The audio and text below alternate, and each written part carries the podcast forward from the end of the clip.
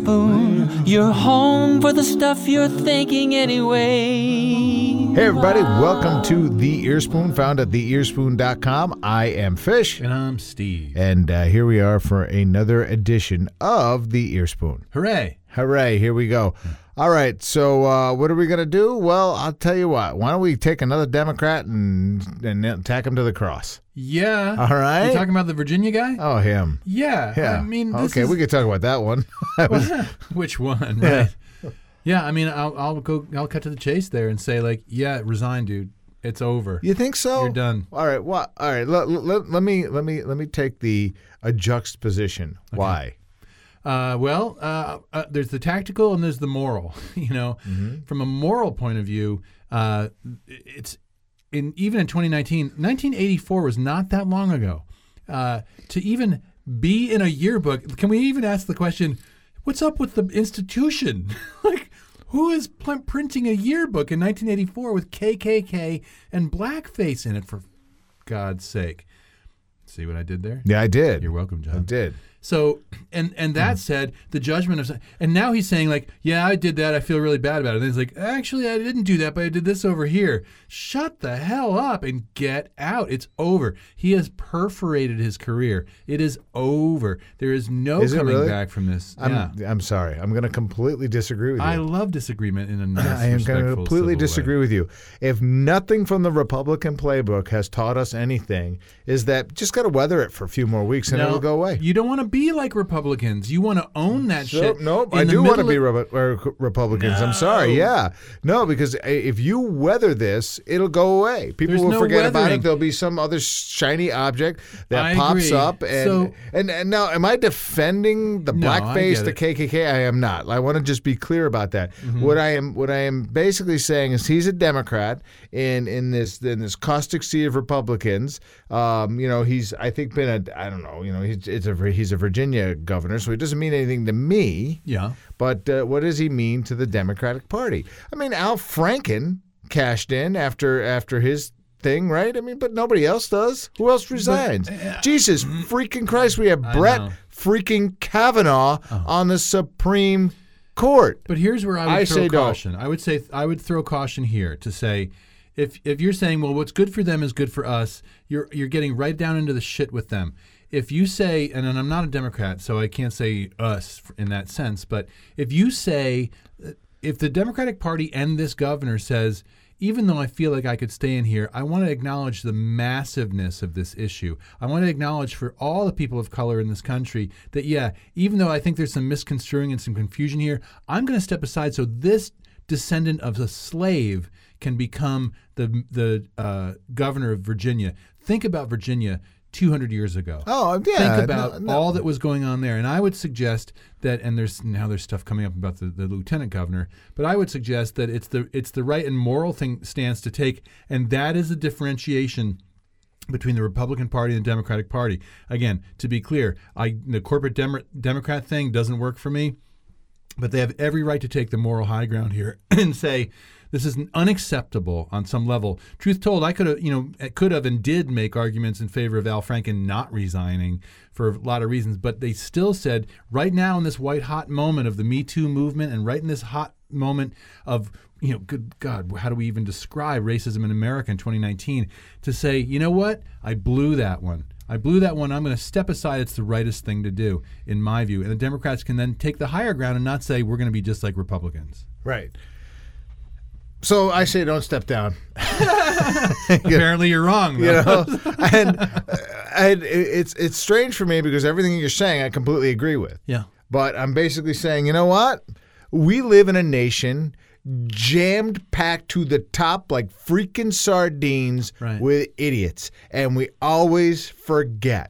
And we move on. And it's convenient to do that because we're busy, because we have 4 social media accounts, because for whatever flipping reason that we have it, that this guy who, again, I honestly, before he popped into the news with this, I didn't know who he was. No, me neither. Full disclosure. Right. So what I know about him would not fill a thimble. Right. Okay? So I just know that he's in Virginia in a state that is probably largely held by the color red. No, Virginia can be very Democratic. in many ways. Yeah? West Virginia, not so much. They surprisingly have a Democratic senator, but go figure. So, and I'm just like, I'm tired of folding for these things. Now, again, I just want to reiterate that I don't honestly believe that what he does was what he did was completely. It was disgusting. Yeah, right. That's fair. But it was. Now, here's where I talk out of the other side of my face, saying there was a time where you were a kid and you probably did stupid things that now you never did a stupid thing. And I was perfect in every way. Right, I could show you the paperwork. I should, honestly, you ever heard of Scientology? So, I've been cleansed. We're going to get mail. Yeah. They, so I just think that it was probably one of those stupid moments. How it makes the yearbook has more to do with faculty than it does the kids. And that's a conversation worth having. And I can tell you that 2 years or a year prior to that, in my high school, we were protesting against the KKK. So I can basically say that I was probably on the right side of history on that particular day. Was I on the right side of history the day Teresa or whatever her name was came into school with a tube top on, and then one of my friends thought it was funny to pop it down? No, but you know, you're sitting out there and it's funny, and she ripped it up and she slapped him and moved on with her day. Stabbed him? Is that what you said? Should have. She stabbed him? Would have been good for her. It would have been justifiably so to do that. But, you know, the tube top was a popular thing, and the next popular thing to do was to have some idiot testosterone-ridden teenager run up behind her and just zip. Yeah, that's and expose the sisters, and away you go, good right? God. And then everybody gets a good laugh about it, and the girl gets humiliated. Can I just say I've never had that impulse in my entire life? Oh, neither have I. I haven't. Somebody would do that. I haven't, you know. I mean, but I wasn't that. I even as a meathead myself understood the gravity of what that could do to a particular person in a particular situation. But you know, different time and place. Yeah. That does not happen today. Well, it does, but not as often. Yeah, but you know what I'm saying. I mean, yes. There are stiffer, you know, whereas the teachers at that point would have said, you pulled their top down? Don't do that again. You know, you got detention. Ooh, that's rough. Yeah, well, you know. That's a crime. You know, we're dealing with a long, long time ago, right? 30-plus years ago. Yeah. So. Still a crime. Still a crime. You know, still an assault. So, I don't know. There's that piece of it. So there's a piece of this that says, if you just ride this thing out for 2 or 3 more weeks, you can keep your job. And I get that on a tactical level, but you know, think about the Secretary of State of Louisiana, who had to step down because there were pictures of him in blackface dressed up as what he called a Hurricane Katrina victim. You know, it's like, I mean, well, not alone. All right, you know? Yeah. So he steps down as a result of that pressure, understandably and rightfully, and so. How can the Democrats take the moral higher ground and say, like, yeah, but this guy is different because it was a oopsie? Like, I don't know. You know, same thing with Al Franken. Like, in the throes of all of the stuff that was going down, he was a lesser version. He's a comedian. He's, you know, this was, you know, I don't even want to get into that stuff, but, like, he stepped down because the weight of the moment kind of required it.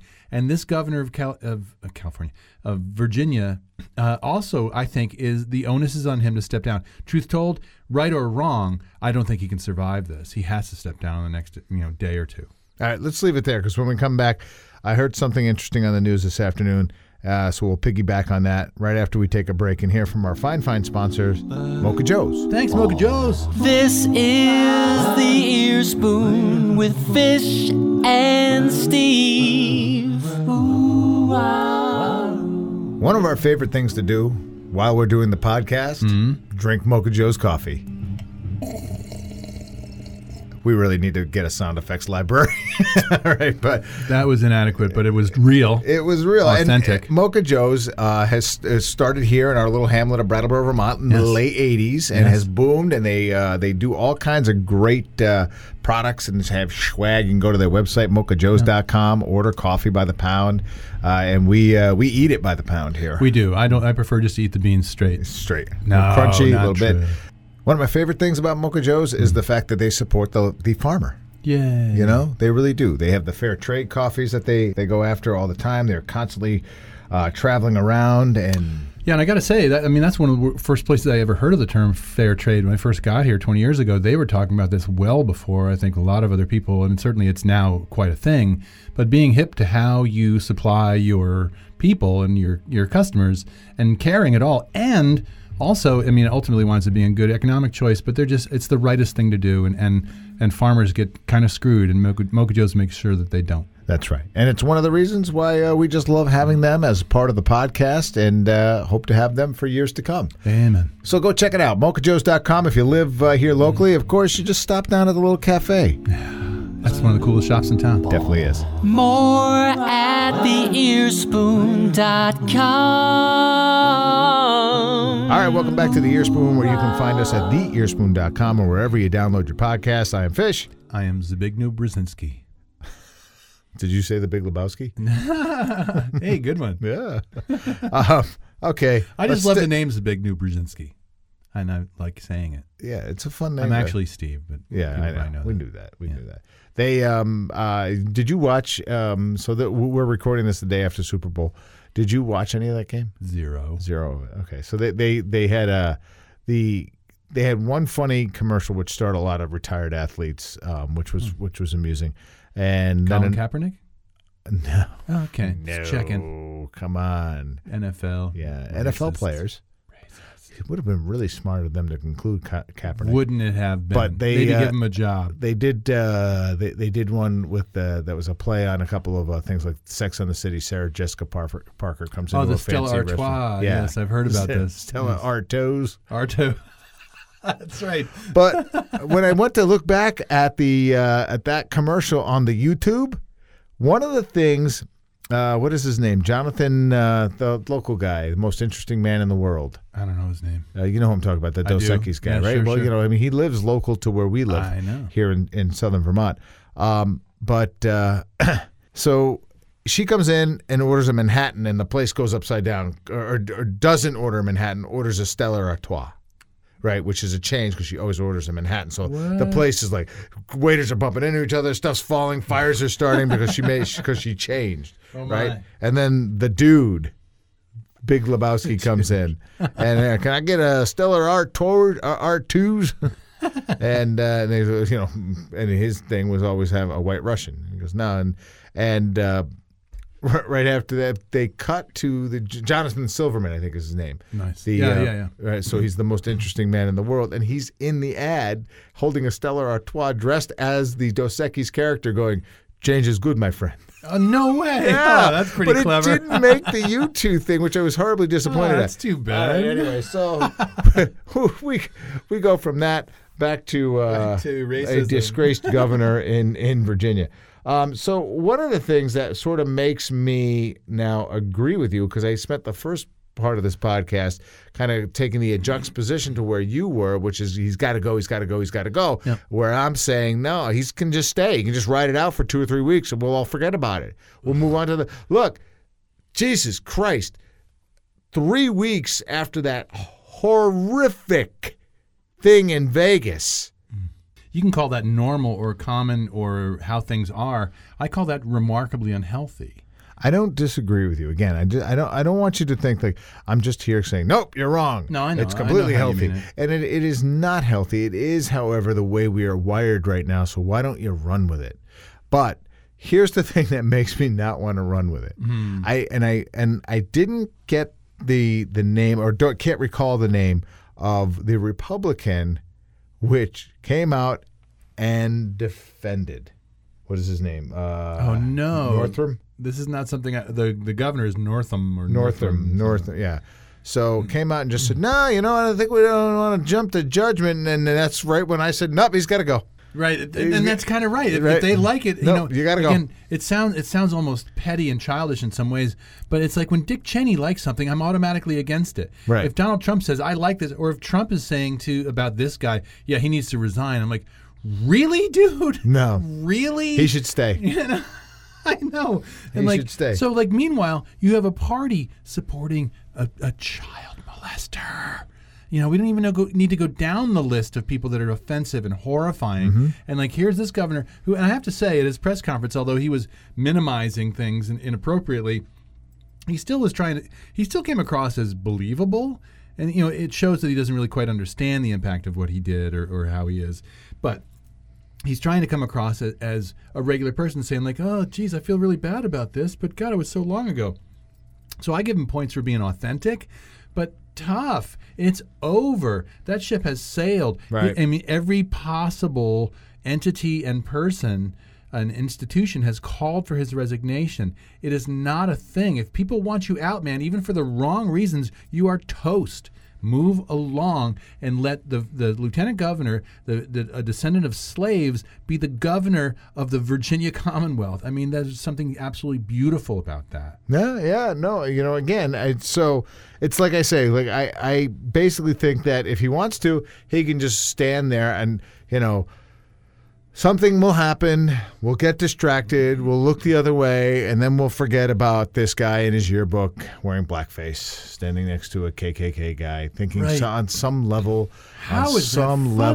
that's funny. God, I mean, we look, for those who don't know, spend some time investigating why blackface is offensive. Right. Spend some time understanding why it's not just a passing joke. And the way that we institutionalize and kind of nod and wink towards institutionalized and cultural racism, it's pretty shocking. Right. If you look at some of the core of this, and here's my default position is like, if the black community, the people of color say, this is offensive and shouldn't happen, I'm down. I'm, as an ally, looking to hear and defer to the judgment of people who know better than I, because I haven't lived that life. And if they say, that's bullshit, that's racist, I'm down with them. I fully support that. And I think that's the best possible default position for most white allies, for all white allies. So... you know, I mean, I talked about, so this happened to him in 1984. I talked about what happened to me in the early 80s mm-hmm. with going out and protesting against the Ku Klux Klan. So we know that the right decision. And I used that as a point to go back to saying, no, I'm sorry. We were thinking, some of us were thinking clearly back then. Yep. All right. And then, and let me fast forward into college where, you know, we would have costume parties and in college for the sake of drinking even more beer where I had business cards that had my name on them that said amateur gynecologist and I walked around dressed like a pimp. All right. So that's what, you know, it's a groaner, but you're in college, right? So that's funny shit. I'm glad I met you college. When I met you. That's funny shit. I'm sorry. That's still funny. I found one of those cards. I still have it somewhere. I will show it to you. And it had because my name's I had a fish up there, but and everybody was like, "Oh, what is that supposed to be?" And some like a woman, I handed it to a girl. She's like, "What is that supposed to mean? The fish? Is that supposed to be like a woman's?" No, my name's Fish. I didn't even think of that. Easy. So, but somebody walked in. A woman walked in dressed as a sexy Hitler. Oh my! And my friend who carries the last name Abramowitz. Hello. Basically said, "Not funny. I will knock you out. Just don't even do that. Do you have any idea?"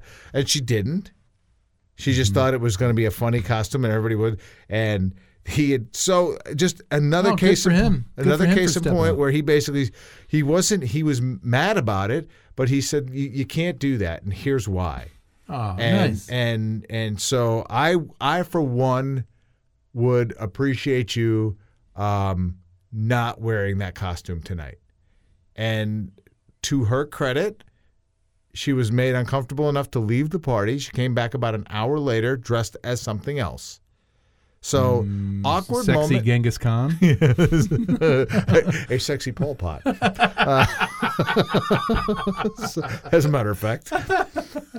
So, you know, so it can happen, and it did happen, and I use those reference points to basically embolden your original statement of saying, you know, he needs to go away. Yeah. But if he doesn't want to, he doesn't have to. I'm sorry. It's the world we live in. Right, but I would suggest to you that the have to part, the practical part, is his political career is over. Right. With this, and to stand there and cling to it and grasp at it with the ends of your nails is pathetic. Right, you know, and he's just trying to find that place where he can pivot and stick something back in, and it's just not there. You know, it's you can liken what he's trying to do right now to a terminal cancer patient clinging on, hoping that miracle drug will be discovered the next day. Right, but you also know when somebody's reached the end of their life, when they let go and say, you know what, it's been a good run, it's time for me to quit it. Mm-hmm. That's what I think he's up against right here. And again, to stay in that position and hold on with your teeth while an African-American, a person of color, the lieutenant governor, the descendant of slaves, has the potential to be the governor, it's like, congratulations on being governor. I'm sorry this went down the way that it did, but have some grace and walk the fuck away. Let's leave it there. All right. All right. That's going to do it for the Earspoon this week. I've been Fish. I'm Zbig. I'm Zbig. All right. Peace out. Cheers. Aww. This is Earspoon, your home for the shit you're thinking anyway.